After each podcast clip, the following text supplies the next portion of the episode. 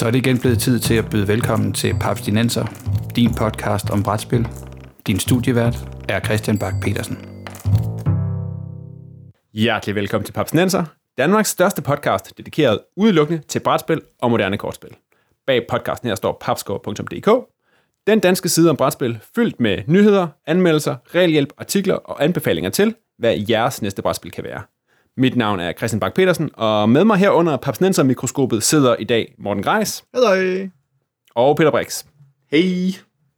Og i dag der skal vi kigge på små spil. To helt specifikke, ganske, ganske små spil. Men inden vi starter, så skal jeg lige høre, fordi jeg har lidt luret på, at vi på et tidspunkt skal lave en episode om togspil. Men så var det, jeg kom til at tænke på, er der nogen af jer to, der ejer andre togspil end Ticket to Ride, eller overhovedet har spillet nogle andre togspil? Peter? Ja, jeg tror, jeg har nævnt det før. Øhm, Paperclip Railways er et togspil, ah. hvor man skal sætte papirklip sammen og lægge dem rundt på bordet for at simulere din, øh, din togstrækning. Og mindes øh, jeg måske, at du havde sat det til salg på et tidspunkt? Nej, det gør du Nej. Det er Nej, okay. String Railway, ah. som er originalen, hvor Paperclip Railway er, en, øh, er blot en usel, usel kopi øhm, eller, jeg synes, det er et bedre spil, siden derfor okay. jeg så sat det andet til salg. Men det, det, det kommer sig af, det er, at String Railway var super populært og meget japansk, da det kom ud. Øhm, så det var ikke til at få fat på nogen steder. Og øh, derfor var der nogen, som der øh, tænkte, at øh, hey, vi kan da udgive vores egen version. Vi laver reglerne lidt om, så ikke det er sådan obvious plagiat, og så udgiver vi det.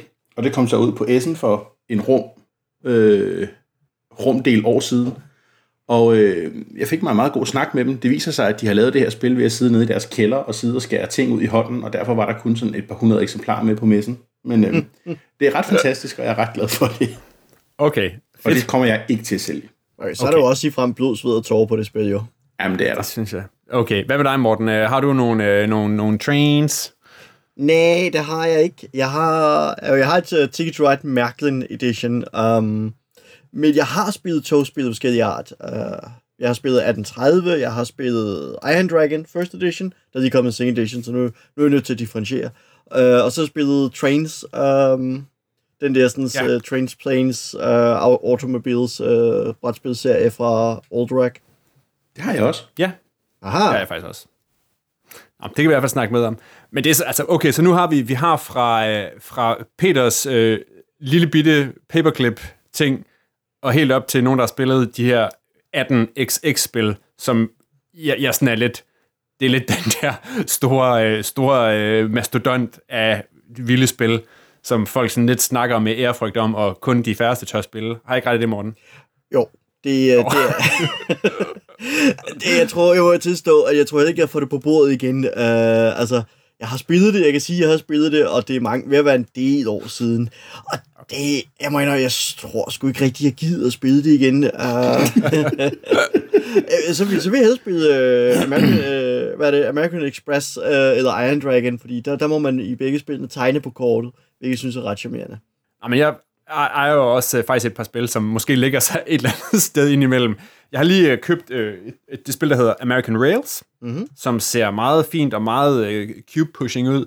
Og så har min, uh, min brætspils uh, helt uh, Martin Wallace har jo lavet en ordentlig omgang togspil. Uh, også nogle af dem, der sådan ligger ret højt på, på Board Game listen Men det eneste, jeg har faktisk har stående, det er det, der hedder Steel Driver som også er et, et, sådan et, øh, som måske lidt mere faktisk lige så meget et, et aktiehandelsspil, men det handler om togbaner. Så på et eller andet tidspunkt, der kan vi godt lave en episode om togspil. Oh, nu du siger det, jeg har jo også, øh, for jeg har jo spillet Martin Wallace's uh, Via Nibel nogle gange, uh, som jo egentlig ja, er et togspil, det... uden at være et togspil, fordi det, han, han, han har skrevet hele togspilstematikken af, og så lavet et andet spil med, noget, øh, med en dal fyldt med tog, så man lægger tiles ned for at bygge ruter, øh, og flytte ressourcer fra en by til en jeg mener fra øh, steder ud på brættet og til øh, byggepladser. ja, så, han har en ting med tog, ikke? Sådan ja. Age of Steam og Steam, og der er også det der, er det et af dem, der har den der undertitel, fordi at han blev uvenner med en, en udgiver, så det hedder Martin Wallace's Totally Different, eller Totally Unrelated Train Game, som undertitel. Fordi det må oh, i hvert fald ikke skulle hedde det samme. ja, sådan kan det gå. Nå, vi snakker tog en anden dag igen. For i dag, der har vi, skal vi så om øh, lovet snak om små spil. Men ikke sådan rigtig små spil. Øh, jeg fik det første. Det er tværtimod lidt af en øh, moderne klassiker og en bestseller, som er kommet på dansk. Vi skal nemlig snakke om Small World. Og Peter, kan du ikke øh, kort rise op, hvilken størrelse spil Small World er? Hey jo, jo, det kan jeg godt. Small World er et øh, kan, vi, kan vi snige os til at kalde det et Eurogame svar på et krigsspil? Er nogen, der bliver sur på mig, ja? Der er i hvert fald krig. Det finder du ud af. Okay. Undskyld, Morten. Øh, nej, men det er, det er et spil, hvor øh, man kæmper for at få, øh, få så meget af den her verden under ens races kontrol som muligt. Øhm, og, og, verdenen, og verdenen er en må jeg sige, sådan lidt standardagtig fantasy-verden, ikke? Ja, Men med en twist. Ja, men lige præcis. Altså, selv, selve verden er sådan meget generisk. Der er nogle felter, man kan rykke rundt på, og de kan være lidt forskellige ting. Der kan være noget skov, og der kan være noget bjerg, og der kan være noget dit og datten. Øhm, og så har du de her raser. Øh, og raserne er også nogle klassiske ting, som elver og orker og trolde og skeletter og mennesker. Men det, hvor spillets gimmick ligesom kommer frem, det er det her med, at du har en race, men racen kan også noget andet. Øh, lige nu blanker jeg på, hvad nogle af dem er, men det kan for eksempel, altså, man, man tager et tillægsord og sætter til, øh, så for eksempel peace-loving elver. Ja, merchant dwarfs. Flyvende kæmper. Ferocious merfolk. Ja, og det, det, det er sådan en ret fin ting, der gør, at, at elver er ikke bare elver, og merfolk er ikke bare merfolk, men de kan, alt, altså, de kan fra spil til spil en, en lille, lille forskel på, hvordan man så har lyst til at spille dem.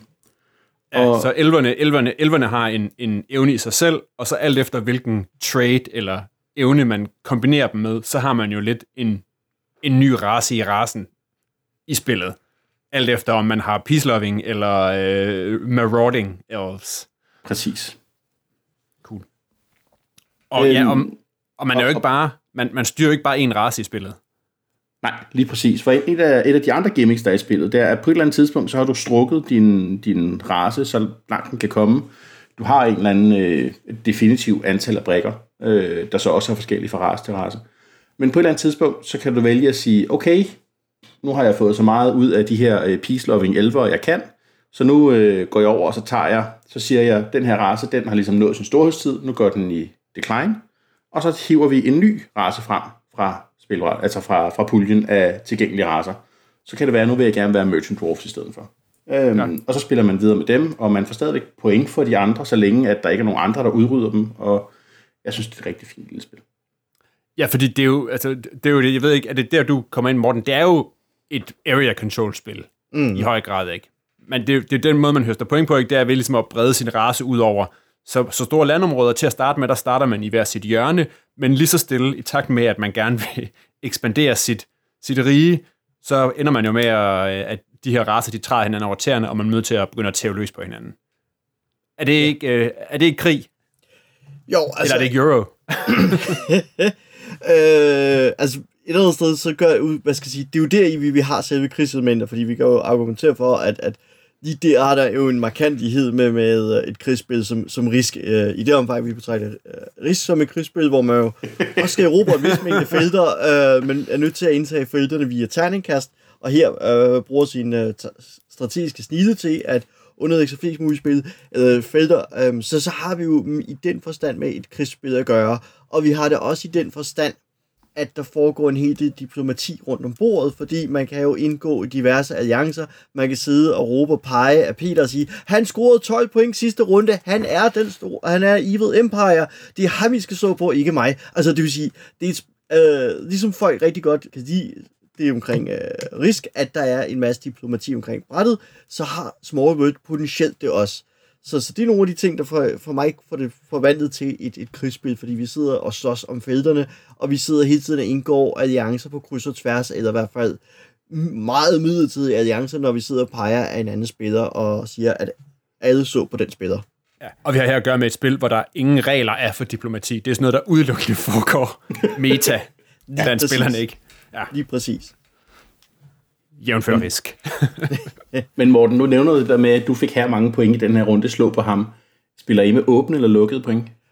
Øh, vi spiller med lukkede point, men det er et af de steder, altså det er et af de ting, jeg synes er en dril størrelse, fordi der er sådan et, på et point, point altså, hvorfor har vi lukket point i det spil her, og hvorfor skal vi øh, have en struktur, der begynder den spiller, der har den skarpe hukommelse, fordi teknisk set, så kan øh, den spiller, der kan sidde og huske alle pointscore, så er det ikke spor lukket, og hvis en spiller nu sætter sig med en notesbog og skriver point ned, så er det heller ikke lukket, og der står inde i de mm. reglerne, at man ikke må skrive point ned.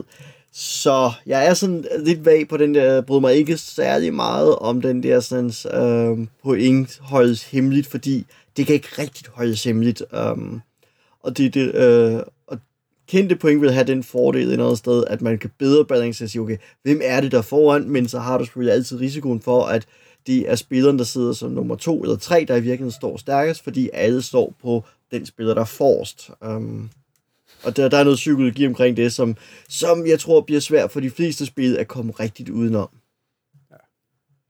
Og det er jo, igen, jeg tænker, det er, det er, et, et, det, det er et virkelig problem, som mange spil har så, det der med altså, ja. at elementet af slå på lederen. Men, men altså, jeg har da klart oplevet det, at når man spiller Small World, så kan man godt sidde, altså, hvis, hvis du får 12 point i første runde, så vil folk fremhæve det resten af spillet. Ja. Også selvom du kun scorer øh, øh, 4 og 6 og 7, de resterende altså, folk de tænker ikke, de udjævner. De, man fokuserer på, på der, hvor du piker, og det er det, du bliver mål for, når ja. de andre skal udpege øh, den, øh, den store onde fjende, som er lige ved at vinde.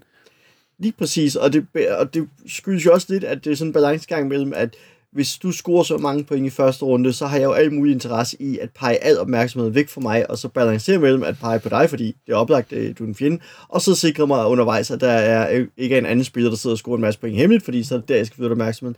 Men det skal i hvert fald ikke være på mig.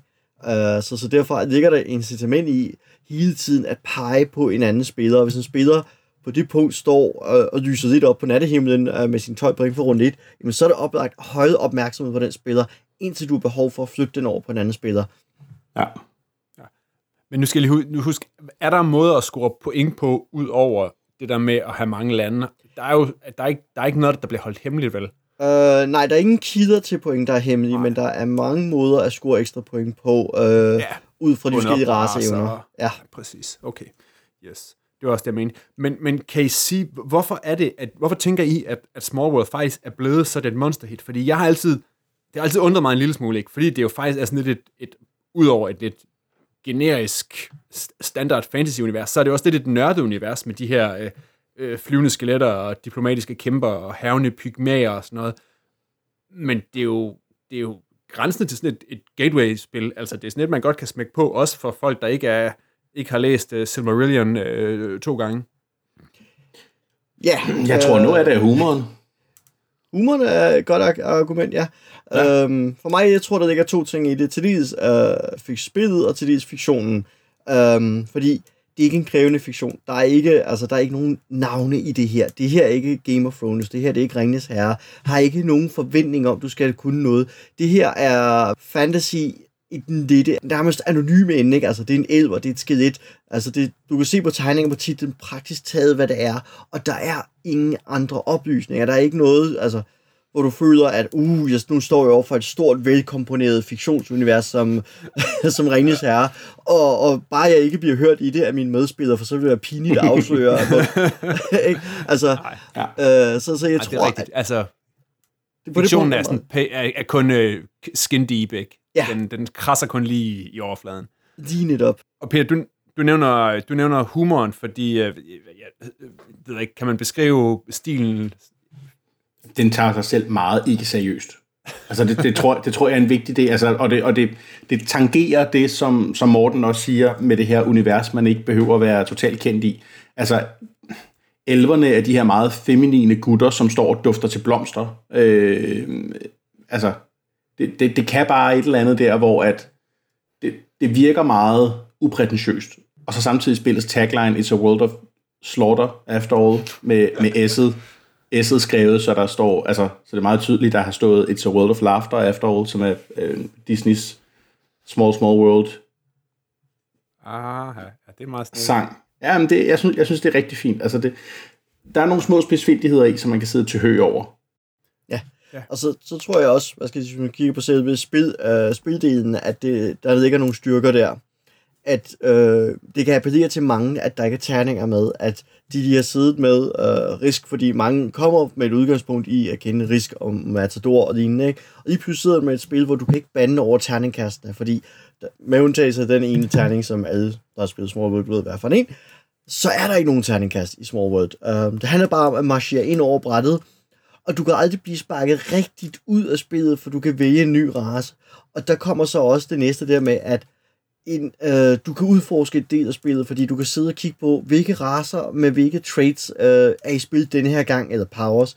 Øhm, hvad kan de ikke? Altså, du, du har i virkeligheden en form for, for udforskning, og siger, okay, nu tager jeg de her sådan, søsejlende orker, eller de her flyvende halvinger, og siger, hvad sker der, når de kommer ind og står over for de her kæmper her, eller de her trolde, eller de her fredsæstende trolde, og de her spøgelseskæmper. Øh, så noget af, der er en vis glæde i at få lov at udforske og se, med, kombinere ting og se, hvad sker der, når de her møder hinanden.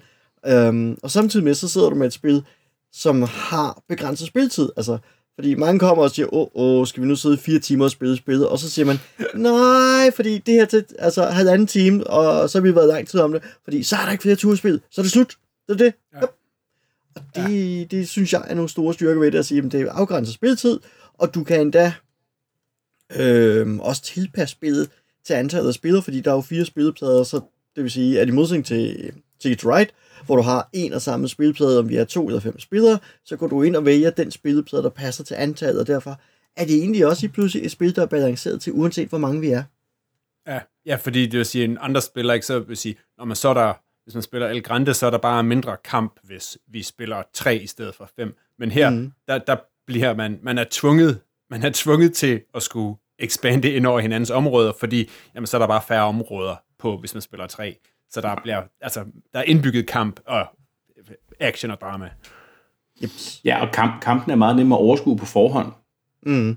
Øh, må, måden kampene ligesom fungerer på, er, at du, du har din, du vælger, når du går ind i et område, hvor mange af dine folk, du tager med dig ind fra området, du kommer gående fra.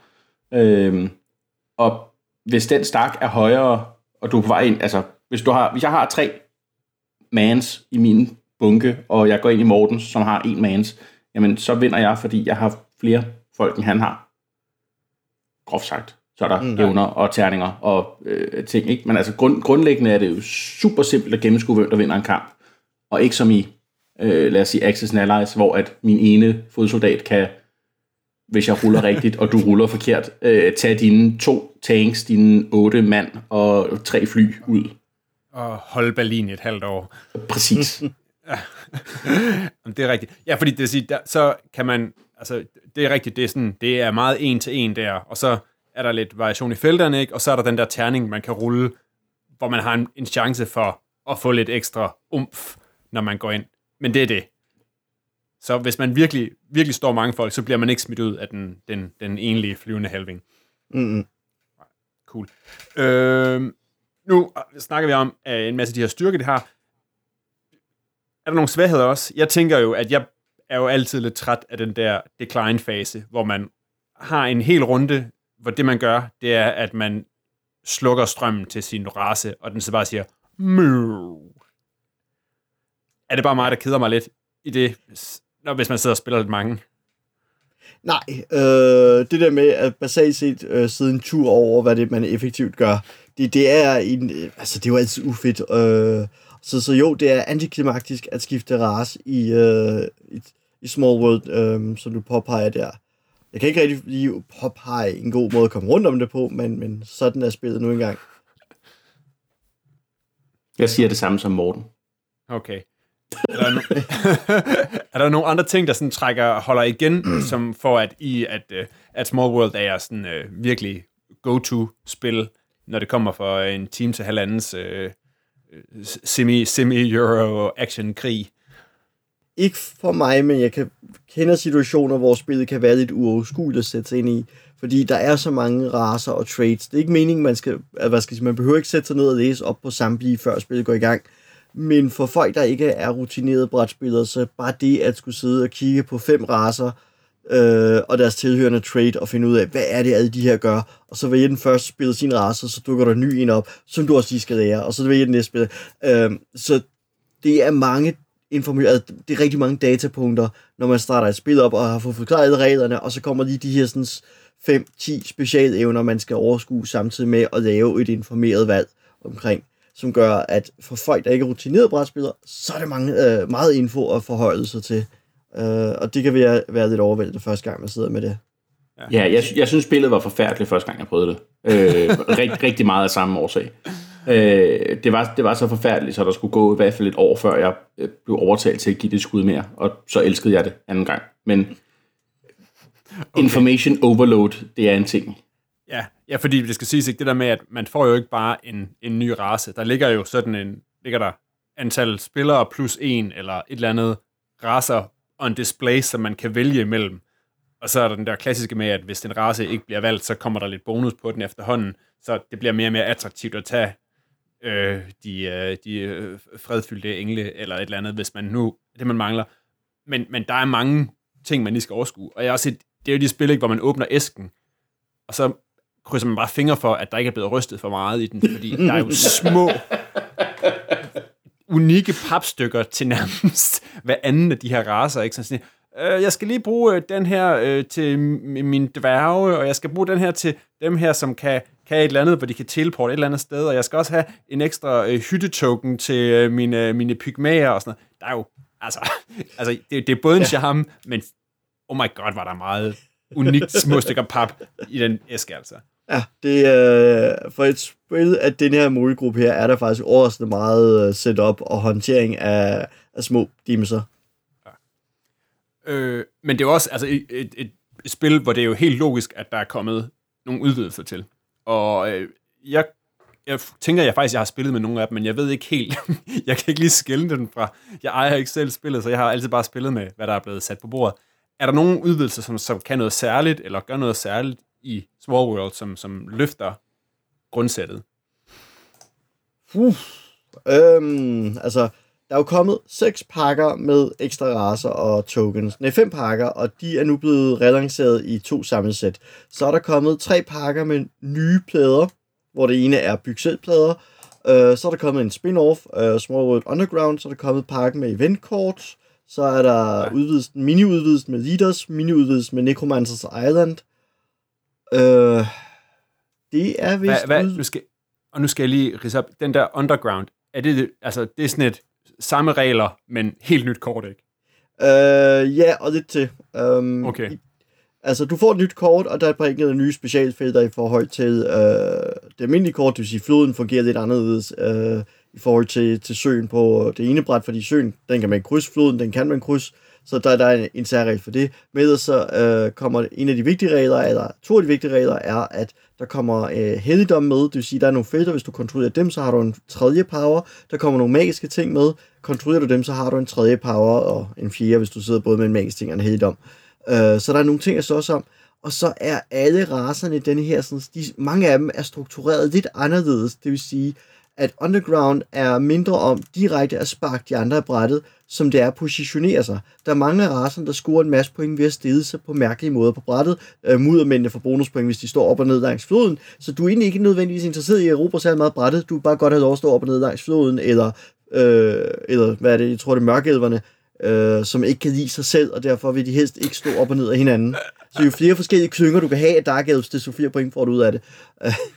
Så, okay. så der er meget mere taktisk positionering i, i Underground, uh, som jeg synes gør, at for det samme spil, så er der overraskende stor forskel på det. Okay, fedt. Øh, og skal vi måske lige runde øh, øh, designeren? Han hedder, og han er belgier, så nu må jeg lige sige, han hedder Philip Kiertz. Det var mit. De udtaler så god som min. Ja, præcis. Der er virkelig mange vokaler lige efter hinanden. Nå, men øh, spillet er jo en viderebygning på det spil, der hedder Vinci, men har jeg ret i, at det er der ikke nogen af os, der har spillet? Desværre, ja. Som jo ellers, det må være, altså det er sådan virkelig, det, det er fra 99, og jeg kan se, at det er op i, øh, på, på Board Game Geek, der har det nummer 60, så det, det, er, det er et af dem, der er blevet fyldt ind ret tidligt. Mm. Ja. Øh, jeg har også hørt mange, eller mange og mange, men jeg har hørt nogle brætspillere sådan tale ret positivt om det, at Øh, at sige, det var en, en ret fin ting, hvor det jo så bare foregår, hvad er det, i oldtids Middelhavsregion. og det er ja. så historiske folk, og der væder ind og ud af brættet i stedet for fantasy-raser. Flyvende grækere. Ja. det kunne være. Hvis der er nogen af vores lyttere derude, der har spillet Vinci og øh, kan informere Papskubberholdet og Papsnenserholdet om, om Vincis kvaliteter, eventuelt holdt op mod Small World, så vil vi meget gerne høre det. Enten skriv til os, eller smid det op på, øh, på Facebook. Øh, inden vi lige skal vi runde et, et sidste lille spil, så øh, lad mig høre, hvor, øh, hvor, hvor godt et spil er Small World, og øh, hvem skal samle det op? Nu er det jo sådan at man kan gå ned og købe med danske regler, mener jeg faktisk ikke, i, øh, i Borg eller nede hos Morten, eller hvor man nu shopper sin brætspil. Hvem er det til? Det er... Åh, oh, det er et godt spørgsmål. Det er... altså, jeg tror, at det ikke...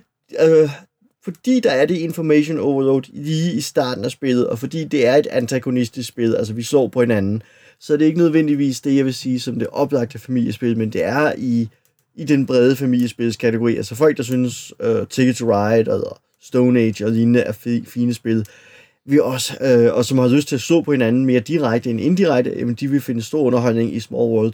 Det har bare lige den der lidt stejlere indlæringskurve på grund af alle evnerne, øh, som man lige skal hen over. Men ellers så synes jeg egentlig, at det er et rigtig godt alternativ til, øh, til folk, der siger, vi har spillet for meget risk, øh, vi har brug for noget, noget andet, øh, hvor vi kan stå på hinanden, øh, som går stærkt. Øh, eller folk, der vil have et, et, et familiespil, men hvor de, hvor de kan få lov at stå på hinanden, så er det også et rigtig fint spil.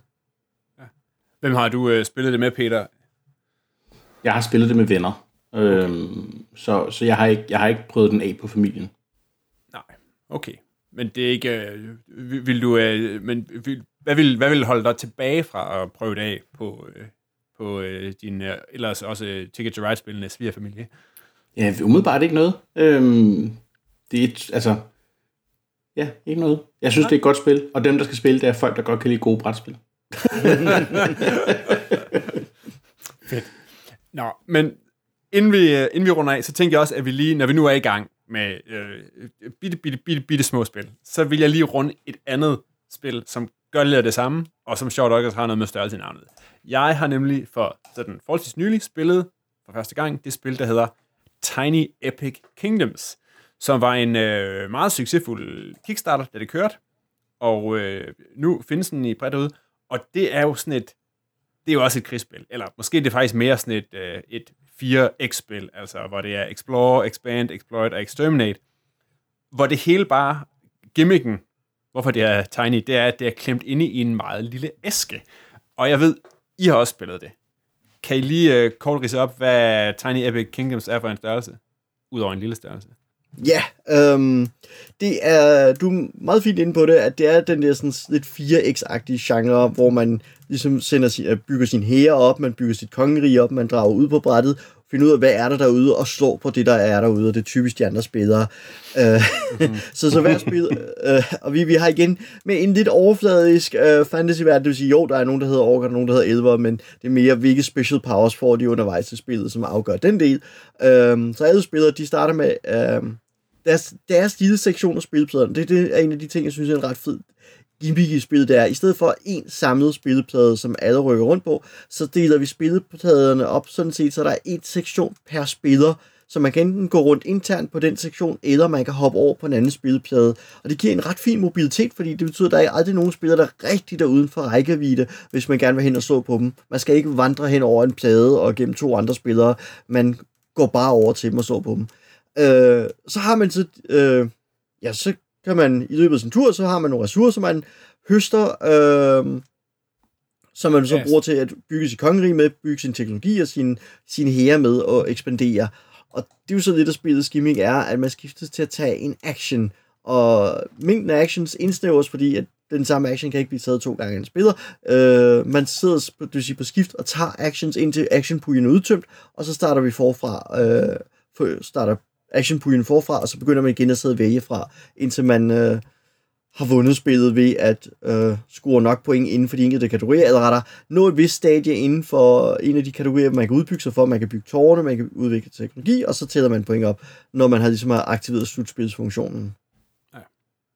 Det er sjovt ikke, fordi jeg havde det sådan lidt, det var sådan lidt, det, sådan lidt et mix mellem Spore World og så hele det der ressourcenød, det er jo, altså, der er, vi, der er vi igen, vi er nede i nogle res, et ressourcespil, som er, altså vi er på settlers ting, ikke? Det er sådan, mm. Og så skal vi have noget korn, jeg skal have noget malm, jeg skal have noget træ, og så er der så noget, noget magisk energi som det sidste, ikke? Men så har den bare det der tæven på hinanden, og, og der var det min oplevelse, at, at altså, det var et, et, altså, det er jo virkelig fint lille spil, og setupet er sjovt og sådan noget, men den har også det der med, at når man begynder at slå på hinanden, så går det godt nok amok. Og det, altså, jeg er ikke sikker på, at det er den mest, øh, mest øh, krigeriske eller taktisk kloge person, der vinder i det.